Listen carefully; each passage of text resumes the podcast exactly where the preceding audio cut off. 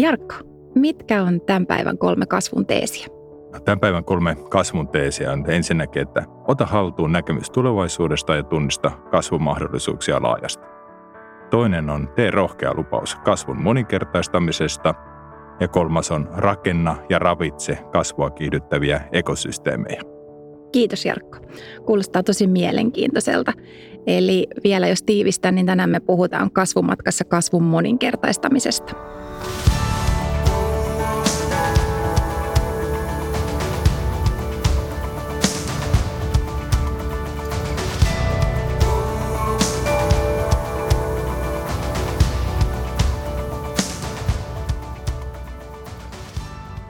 Kasvumatka on meidän Talent Vectialaisten podcast teille kaikille kasvuhalukkaille. Tässä podcastissa me puhutaan kasvun tekemisestä konkreettisten kasvuteesien kautta. Ensimmäisessä jaksossa me kysytään, miten moninkertaistetaan kasvu ja miten kasvuun liittyy merkityksellisyys.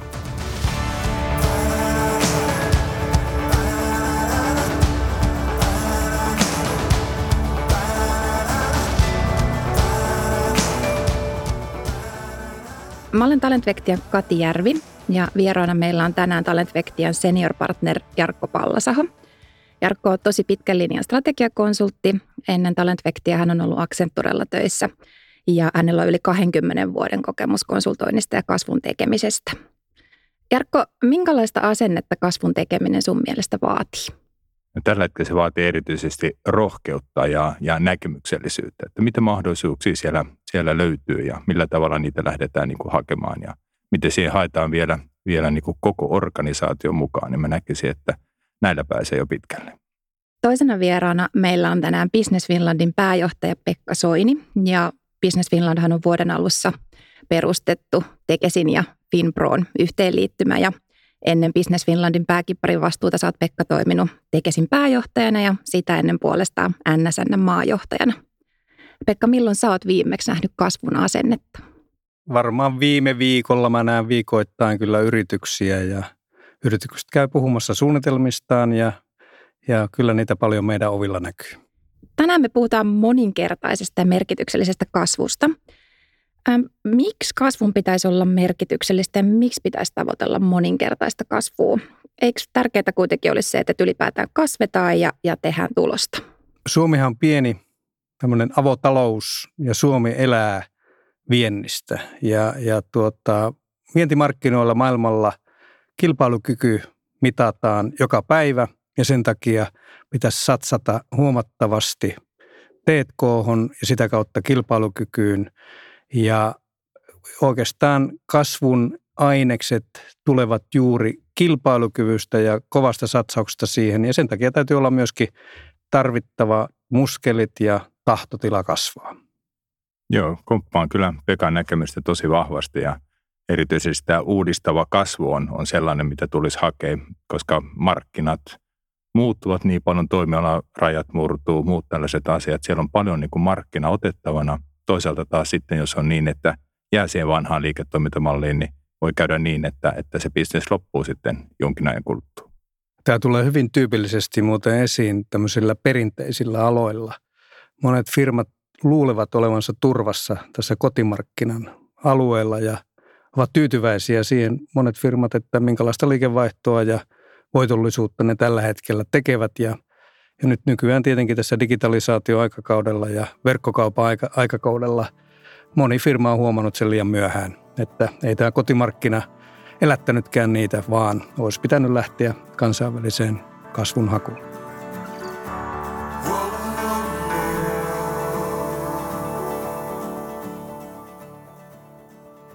Meidän tämän päivän ensimmäinen kasvuteesi on ota haltuun näkemys tulevaisuudesta ja tunnista kasvumahdollisuuksia laajasti. Jos me lähdetään tästä tulevaisuuden näkemyksestä ensiksi liikenteeseen, niin Jarkko, miksi on tärkeää ottaa haltuun näkemys tulevaisuudesta?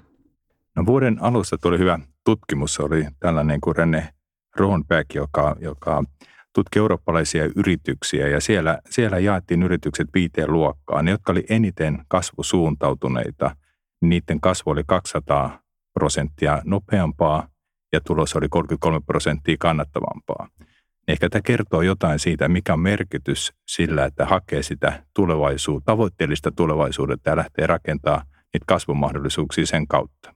Moni firma elää sillä tavalla vähän niin kuin päivästä toiseen, odottaa tilauksia nykyisen asiakaskuntansa kanssa. Ja sitten toisaalta taas semmoiset firmat, jotka rupeaa suunnittelemaan vähän, että mikä voisi olla tavoitteellista ja, ja tekemään toimenpiteitä sen mukaisesti, niin niillä rytminmuutoksella saattaa tulla suunnaton muutos myös lukuihin. Paljon on kaiken näköistä jo niin kuin valmistakin materiaalia tarjolla, mitä tulee tähän niin kuin tulevaisuuden kuvaan. Esimerkiksi vaikka Citron megatrendikortit ja muuta vastaavaa tällaista, mikä kertoo trendeistä ja megatrendeistä ja, ja ennakoinnista ylipäätään tai heikoista signaaleista. Mutta miten sitten lähdetään muodostamaan sitä omaa tulevaisuuden kuvaa, sitä omaa näkemystä siitä tulevaisuudesta?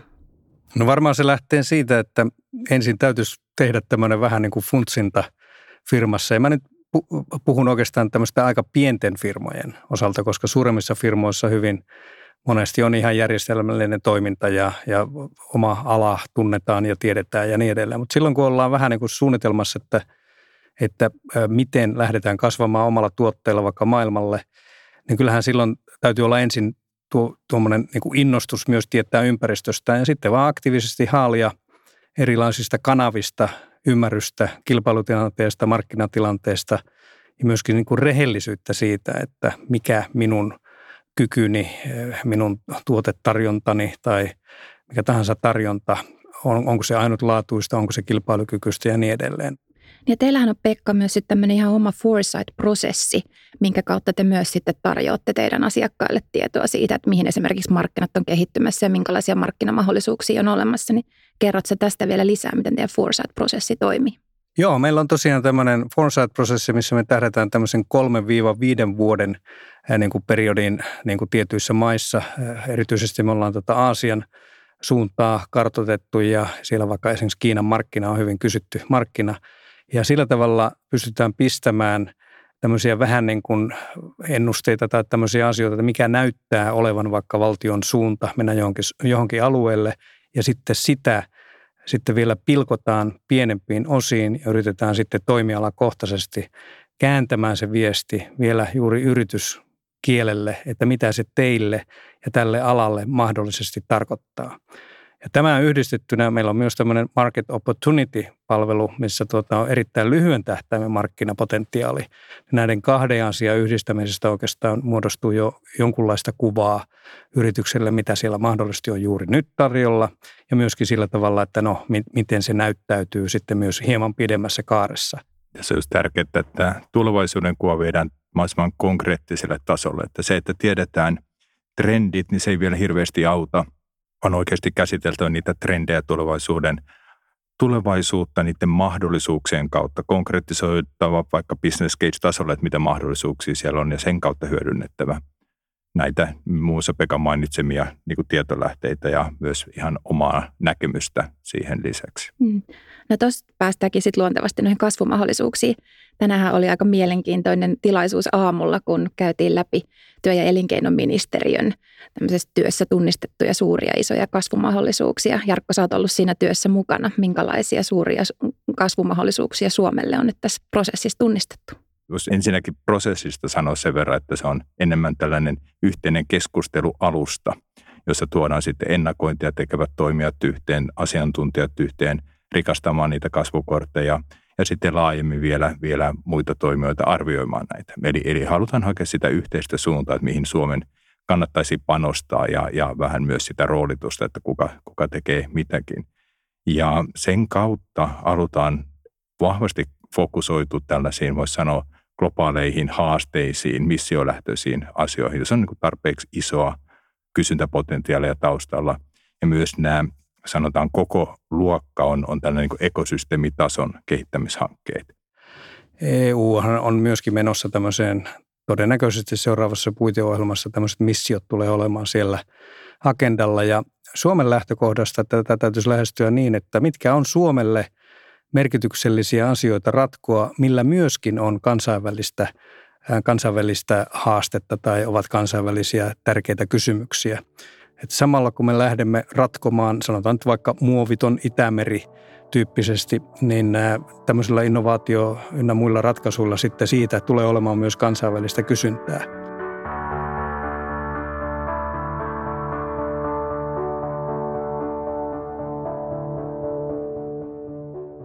No suurista haasteista sitten meidän kakkosteesiin, eli tee rohkea lupaus kasvun moninkertaistamisesta. Miksi, Jarkko, tarvitaan rohkeita lupauksia? No sanoisin, että tämmöinen niin kuin rohkea lupaus tarvitaan ihan sen takia, että, että haetaan semmoista, sanotaan license to grow. Eli pitää niin kuin haastaa itsensä. Ensinnäkin siellä on mahdollisuuksia siellä markkinoilla, mutta jos tyytyy siihen niin kuin inkrementaalisen kasvuun, niin kuin tässä oli puhetta, niin se, se pidemmällä tähtäimellä ei uudista tarpeeksi sitä toimintaa ja kilpailijat sitten tulee syömään sen bisneksen, jos se on vaan kannattavaa bisnestä. Joo, ja tommonen, juuri tämmöinen liian pieni ajattelu, se on helposti, jos haetaan tämmöistä prosentin tai sanotaan nyt vaikka viiden prosentin kasvua vuosittain jollekin suurelle konglomeraatille, se saattaa olla perusteltua, että ollaan semmoisella alueella, mutta jos ajatellaan varsinkin pienehköä yritystä, niin juuri tämän tyyppiset asiat, että tuplataan, triplataan tai nelinkertaistetaan liikevaihto, niin se antaa riittävästi sitten ajatuskehikkoa, että okei, no ei riitä, että me mennään myymään tätä seuraavaan maahan markkinaan, vaan kun me ajatellaan moninkertaistamista, silloin meidän täytyy katsoa koko systeemiä, että onko meillä johtaminen, osaaminen, kanavat, verkostot siinä kunnossa ja täytyy tehdä niin kuin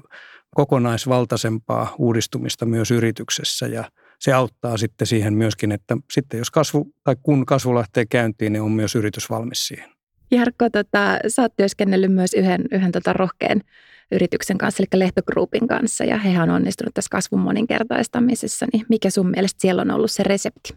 Ehkä Lehto Groupissa oli vähän eri tavalla, että siellä ei asetettu sitä isoa kasvutavoitetta niin selkeästi, vaan siellä asetettiin tavoite sille, että miten luodaan lisää asiakasarvoa, ja sen asiakasarvoon liittyy se, että miten muutetaan niin kuin perinteistä toimialaa. Ja sen kautta kyllä on, on saavutettu niin kuin huikeita kasvulukuja, että he on kasvanut viisikymmentäkaksi prosenttia vuodesta, niin kuin neljässä vuodessa. Ne on vi, viisinkertaistanut liikevaihtonsa. Ja, ja se sanotaan tämmöinen niin kuin yrittäjähenkisyys, joka vielä pysyy tällaisessa kuudensadan miljoonan yrityksessä, konsernissa, on, on, niin kuin, on niin kuin hienoa, hienoa katsottavaa. Mm. Tässä tulikin jo vähän näitä eväitä, että mitkä on ne eväät siihen, että, että tota näihin rohkeisiin kasvulupauksiin sitten päästään tai pystytään ne täyttämään. Pekka, sä mainitsit vähän sitä koko niin kuin systeemin uudistamista ja sitä johtamismallin uudistamista ja Jarkko puolestaan mainitsi, että ei tarvitse välttämättä sitten lähteä lukitsemaan niitä kasvutavoitteita, vaan enemmän fokusoitua siihen, milloin oikeasti merkitystä, eli se, sitten se asiakasarvo. Tuleeko mieleen vielä jotain muita eväitä, mitä antaa sitten matkalle? No mä oon havainnut sen, että Että riippuen tietenkin yrityksestä, minkä kokoinen se on ja minkälainen perinne siinä on, mutta sen tyyppiset yritykset, jotka on hakeneet, esimerkiksi vaikka perheyhtiöt, jotka on hakeneet sitten ulkopuolista osaamista joko toimitusjohtajaksi, jopa kokonaan ulkoinen hallitus tai lähes kokonaan ulkoinen hallitus, saa uusia ideoita, uutta näkökulmaa ja myöskin kannustusta siihen rohkeuteen ja Ja sen rooliin kannattaa kyllä kiinnittää huomiota. Kun tietää, että liiketoimintayksiköt on niin kiinni siinä arjessa, niin konsernit ottaa yhä suurempaa roolia siinä, että ne lähtee, lähtee katsomaan sitä yhteistä tulevaisuuden kuvaa, osallistaa liiketoimintayksiköt siihen, lähtee konkretisoimaan niitä kasvumahdollisuuksia ja rakentaa sellaista yhteistä systematiikkaa siihen, että miten niitä tunnistetaan, miten niitä jalostetaan, miten arvotetaan, miten tehdään kasvun portfolio. Ja ehkä, ehkä voi sanoa, että kasvuportfolio, eli juuri liiketoiminnan kasvun portfolio on oleellinen, koska se mahdollistaa sen valinnan niistä, mutta se luo myös sitä strategista ketteryyttä, että siellä voidaan sitten katsoa sitä seuraavia valintoja tai laittaa holdiin joksikin aikaa, kunnes joku asia taas indikoi, että nyt kannattaa tähän lähteä. Niin tällainen systematiikka ja Ja voisin vaikka väittää, että kun strategiatyö tuntuu koko ajan menevän enemmän siihen, että katsotaan sitä tai konkretisoidaan strategiaa näiden kasvumahdollisuuksien kautta. Yksi semmoinen asia, mikä tuossa tulee mieleen myöskin on, että nyt tämä digitaalinen murros ja, ja digitaalisten kyvykkyyksien kehitys on huimaa tällä hetkellä.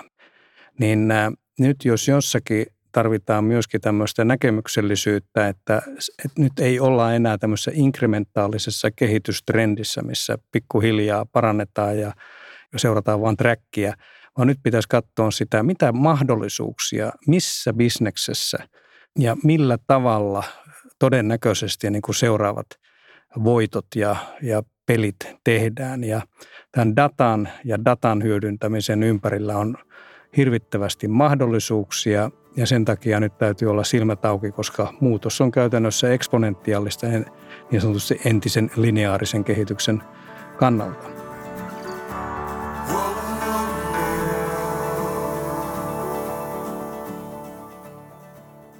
No rohkeista kasvulupauksista sitten meidän kolmanteen kasvuteesiin, eli rakenna ja ravitse kasvua kiihdyttäviä ekosysteemejä. Tätähän vähän jo äsken sivuttiin, kun puhuttiin näistä miljardiluokan kasvumoottoreista. Mitä Business Finland tekee, että näitä tällaisia miljardiluokan kasvumoottoreita syntyy? Miten te tuette näiden ekosysteemien kehittymistä? Joo, monesti tämmöisissä aivan poikkeuksellisissa, tai sanotaanko tämmöisissä maailmaa murtavissa uusissa asioissa on hankala lähteä liikkeelle, että kuka pyörittää tämmöistä innovaatioalustaa ja miten yritykset kytkeytyvät tähän yhteistyöhön. Vähän niin kuin eri alueille tarvitaan tämmöisiä pyörittäjiä, vähän niin kuin operoijia, jotka lähtevät liikkeelle, lähtevät juoksemaan kasaan yrityksiä ja siihen meillä on muun muassa rahoitusta. Tämmöistä vähän niin kuin ekosysteemin orkestrointirahoitusta. Ja sitten meillä on tämmöisiä kasvumoottorirahoitusinstrumentti myöskin, mikä on tulossa tähän nyt vauhdilla mukaan. Eli me pystytään rahoittamaan sitä suunnitteluvaihetta, mutta sitten me voidaan rahoittaa myös tämän kasvumoottorin rakennusvaihetta, jos se vaatii vaikka investointeja ja vaikka viiden vuoden liiketoimintasuunnitelmaa tai kymmenen vuoden liiketoimintasuunnitelmaa ennen kuin tämmöinen alusta edes se on itse kannattava. Silloin kun tuota, tämmöinen alusta lähtee hyvin pyörimään, sehän pyörii sitten sen, semmoisten tuota, yritysten rahoituksella ja toimijoiden rahoituksella, jotka on siinä mukana ja näkevät siitä arvoa. Yritysten kannalta on hyvä niin kun lähteä miettimään sitä, että mikä on se tavoitteellinen tulevaisuuden kuva, mitkä on ne ekosysteemit, jotka siihen liittyy. Ja sillä tavalla miettiä kanssa, että mikä se oma positio olisi siinä ja, ja mitkä on ne muut tahot, jotka siihen tarvitaan mukaan? Mihin ekosysteemiin kannattaa mennä? Onko mahdollista itse vaikuttaa siihen, että lähtee rakentamaan tällaista ekosysteemiä tai olla siellä sitten niin kuin tietyssä, tietyssä sanotaan määräävässä asemassa?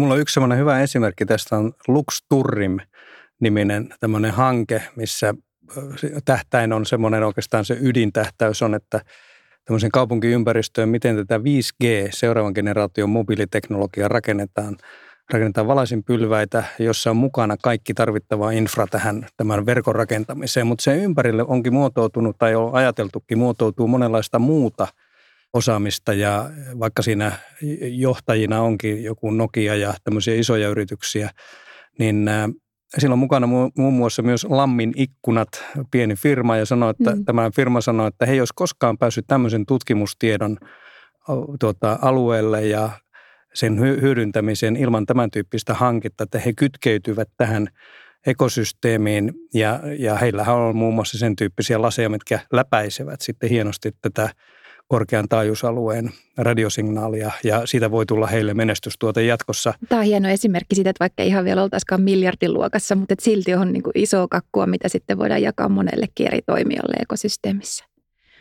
No visio ja se, että on arkkitehti, niin se on tärkeää varsinkin siinä vaiheessa, kun lähdetään rakentamaan tällaista ekosysteemiä ja ylipäätään miettimään, että mitä yhdessä voidaan tehdä ja minkä tyyppisiä markkinahaasteita ratkaista. Mutta mitä sitten, kun se pumppu jo niin sanotusti pyörii? Mikä on silloin olennaista, että saadaan se, se ekosysteemi sitten vielä puhaltamaan samaan hiileen ja kehittämään uusia ratkaisuja? Ensinnäkin ne yritykset ja ne toimijat, jotka tämmöisessä ekosysteemissä on, niin että niillä on riittävän konkreettinen jaettu visio, mitä suuntaan mennään. Ja sitten myöskin, että se on riittävän vahvoja toimijoita. Monesti tämmöisessä ekosysteemissä tarvitaan veturiyritys. Ja jos yrityksellä on vahva visio, se, se sopii heidän liiketoiminta niin kuin visioonsa. Silloin heillä on myös halu vaikuttaa laajalti ja vaikka tämmöinen mobility as a service, liikkuminen palveluna, vaatii paljon yhtenäistä toimintaa julkisen sektorin ja yksityisen sektorin kanssa. Ja sitten tietenkin se, että semmoinen taho tarvitaan myöskin, joka on tämmöinen operaattori kaiken aikaa, joka pitää sitä asiaa pyörimässä, mikä kytkee sitten hienosti näitä myös pieniä yrityksiä tutkimusta tähän samaan ekosysteemi, mutta hyvin monesti se, ainakin tällä hetkellä, miltä, miltä se näyttäytyy, vaatii kyllä suuren yrityksen tai suuria yrityksiä veturin roolissa. Ja näkisin kanssa, että yksi, yksi tärkeä mahdollistaja on se, että osataan erottaa, mikä on sellaista kaikille osapuolille hyvää markkinan kehittämistä ja markkinakysynnän kehittämistä ja mitkä on sitten sellaiset alueet, joissa oikeasti sitten kilpaillaan, jossa on se oma ansaita ja näin. Ja, ja näin saisi sinänsä mennä, mennä niin kuin sekaisin, ja, ja siellähän tietysti voidaan hyvin todeta, että on toimijoita, jotka kilpailee keskenään, mutta kun se isompi markkina on, on kumminkin se, joka draivaa, että niiden kannattaa sitten tukea sitä, sitä niin kuin markkinan kehittymistä, niin tämä on, tämä on tärkeä. Ja sitten se, että mitkä on ne johtamisfoorumit, jotka sitten käsittelee näitä asioita ja tuo niitä, niitä asioita keskusteltavaksi ja varmistaa, että se yhteinen visio säilyy sitten ainakin, ainakin sen markkinan kehittämisen osalta. Tuossa on hyvä esimerkki just tuosta on tämä One C -ekosysteemi, että siinä näitä veturiyrityksiä on Rolls-Royce, joka on kansainvälinen yritys, mutta siellä on myös Wärtsilä, A B B, Karkotek, tämmöisiä suuria yrityksiä, mitkä myöskin kilpailee keskenään jollakin osa-alueella kaiken aikaa. Mutta se yhteinen visio, mikä on tulevaisuutta, on jaettu visio, niin siihen mahtuu kilpailijoita keskenään ja ne ratkovat yhdessä näitä perusongelmia, mitkä liittyy esimerkiksi tähän regulaatioon ja ja kansainvälisiin sopimuksiin ja, ja tämän tyyppisiin asioihin ja myös teknologisiin läpimurtoihin. Mutta sitten löytävät sen oma kohtansa sitten, missä, missä sitten terävöittävät omaa kilpailuaan. Eli sen ekosysteeminkin tulee ottaa haltuun sen näkemys tulevaisuudesta. Kyllä.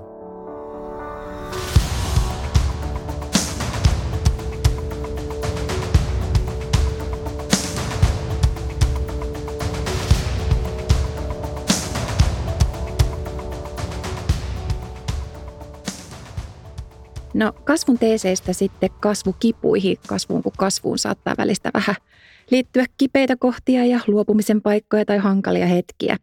Niin Jarkko, mitkä on sun kokemuksen mukaan tyypillisesti sellaisia kohtia, joissa kipuillaan kasvun kanssa? No, mä näkisin sen niin kuin yksittäisten yritysten kannalta oikeastaan siinä, että, että puuttuu sellainen systematiikka hakea sitä uudistavaa kasvua. Ja ei ole, ei ole oikein siihen resursseja eikä, eikä välttämättä osaamistakaan. Ja tähän ehkä liittyy juuri se, että minkä takia ne konsernit ottaa siitä enemmän vastuuta ja, ja ottaa sitten liiketoimintayksiköt siihen mukaan. Mutta ehkä liian kauan ollaan oltu siinä tehostamisen ja, ja liinauksen tiellä. Ja nyt, nyt olisi aika niin kuin sitten katsoa, että millä kyvykkyyksillä yritykset sitten pystyy hakemaan sitä uutta kasvua ja käsittelee niitä systemaattisesti ja tekee niitä valintoja ja Ja näin, niin mä näkisin, että tämä on tällä hetkellä se suurin kipukynnys. Business Finland tilasi kyselytutkimuksen viime vuonna kaksituhattaseitsemäntoista ja siinä selvitettiin tekijöitä, jotka yritys tarvitsee kasvussa menestymiseen. Ja siitä, siihen vastasi sellaiset pk-yritykset, jotka olivat jo saaneet yli miljoona euroa Tekesiltä avustuksia vuosina kaksituhattaviisi - kaksituhattakymmenen. Ja kysyttiin sisäisistä ja ulkoisista tekijöistä ja mitkä oli erityisesti vaikuttanut kasvun menestymiseen finanssikriisin jälkeen ja top kolme asiaa, mitkä tuli sieltä vastaan on yksi, kasvuhakuisuus ja kansainvälistymishalukkuus. Kaksi, asiakaskeskeisyys. Kolme, ratkaisun tuotteen tai palvelun skaalautuvuus ja monistettavuus. Olemme tehneet myös kysymyksiä ja analysoineet startup-yrityksiä ja sitä, että miten me voitaisiin auttaa edistää kansainvälistä kasvua. Ja siinä tuli vastaan kolme kasvun estettä. Ja ykkösenä oli edelleen rahoituksen puute, sitten haastava kilpailuympäristö, se on tietenkin tämmöinen normaali kilpailu on kovaa. Ja kolmas oli asiantuntevien työntekijöiden löytyminen. Ja se tulee olemaankin yksi tämmöinen todennäköisesti kasvun hidastava tekijä jatkossa, jolle me taklata sitä tosi nopeasti sekä sisäisesti koulutusta lisäämällä, että jouhevoitettava myöskin tämän kansainvälisten osaajien joustavaa saamista tänne yrityksiin ja sen lisäksi vielä, miten me saamme jäämään näitä ammattikorkeakouluissa, yliopistoissa opiskelleita kansainvälisiä opiskelijoita pidemmäksi aikaa Suomeen ja sitten samalla ehkä rohkaista vaikka pk-yritykset, kokeilkaa palkata tämmöinen yksi vaikka espanjankielinen tai portu- sanotaan, vaikka portugalinkielinen opiskelija ja sitä kautta voitaisiin esimerkiksi tarkastella, kannattaako Brasiliaan lähteä viemään tai hakemaan uutta markkinaa. Me ollaan nyt pitkään keskusteltu näistä kolmesta kasvun teesistä, jotka on liittynyt tulevaisuuden näkemykseen, kasvumahdollisuuksien tunnistamiseen, ekosysteemien rakentamiseen ja ravitsemiseen. Mutta Pekka, mikä on sun oma kasvun teesi, minkä sä haluaisit lisätä näiden kolmen kasvun teesin joukkoon? No, mä oon jotenkin tässä oppinut eri vaiheissa, että periksi ei kannata antaa liian helposti. Että mulla on vähän semmoinen teesi, että jos joku sanoo, että tuo ei ole mahdollista, tuo ei onnistu, niin otan sen vaan yhtenä mielipiteenä vastaan. No nämä teesit, joita me ollaan tänään käsitelty, niin, niin nämä on ollut isoja teesejä. Tulevaisuuden kuvan kehittäminen, kasvumahdollisuuksien tunnistaminen, ekosysteemien rakentaminen, se on pitkäjänteistä puuhaa, se vaatii paljon aikaa ja sitten kasvumatkastakin tietysti voi tulla pitkä. Niin mikä teidän mielestä on se ihan ensimmäinen askel, jonka voisi tällä kasvumatkalla ottaa näiden teesien viitottamana? No oikeastaan niin kuin yrityksen näkökulmasta on hankala ulkopuolelta ruveta sanomaan, että ravistella, että nyt teidän pitää kasvaa, mutta jos siellä on se ajatus herää, että nyt voisi tehdä niin kuin jonkun muutoksen, niin ensimmäinen askel voisi olla se, että ottaa tämmöiseen vähän verrokkiyritykseen yhteyttä, semmoisen, joka on tehnyt sen, joka on jollakin tavalla vertailtavissa siihen hänen omaan yritykseensä. Ja kysyä tämmöiseltä vertailu- tai tuota, verrokkikumppanilta tämmöistä neuvoa ja vähän storylinea, että miten te teitte sen.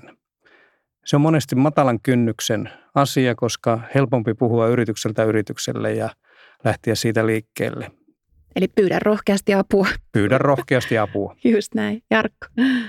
Ja mäkin sanoisin, että se kasvun tahtotilan muodostaminen siellä yrityksessä on ihan se, mistä pitää lähteä liikkeelle, että miksi kasvaa, kuinka paljon halutaan kasvaa. Ottaa siihen sitten se koko organisaation mukaan ja kertoo sen, että hei, tämä on se juttu, mitä me halutaan tehdä ja, ja minkä takia me halutaan se tehdä. Niin siitä on hyvä, hyvä sitten lähteä hakemaan muun muassa Business Finlandilta lupaa tai vaikka joltain konsulttiyritykseltä. Ja tietenkin sillä tavalla, että jos jossakin vähän isommassa yrityksessä on joku tasku, joku siis semmoinen paikka, missä rupeaa syntymään ideoita tai joku idea, että he voitaisiin tehdä näin tai näin, niin älkää antako periksi, vaan, vaan tuota, painakaa vähän päälle ja älkää ottako tätä eitä heti niin kuin for granted, vaan, vaan tuota, äh, jalostakaa asiaa, tehkää sitä houkutteleva, tehkää siitä myyvä ja, ja näyttäkää hyödyt ja mahdollisuudet. Ja sitten toisaalta esittäkää myös, miten riskiä voidaan mahdollisesti mitikoida, miten riskiä voidaan jakaa, kun lähdetään kokeilemaan. Seuraavassa jaksossa me itse asiassa puhutaan haastamisesta ja kokeilemisesta ja, ja siihen liittyvän tunneilmaston johtamisesta. Niin rakensit tässä hienon sillan vielä sitten meidän seuraavaankin jaksoon. Hei, kiitos Jarkko ja Pekka, että olitte mukana Kasvumatka-podcastissa.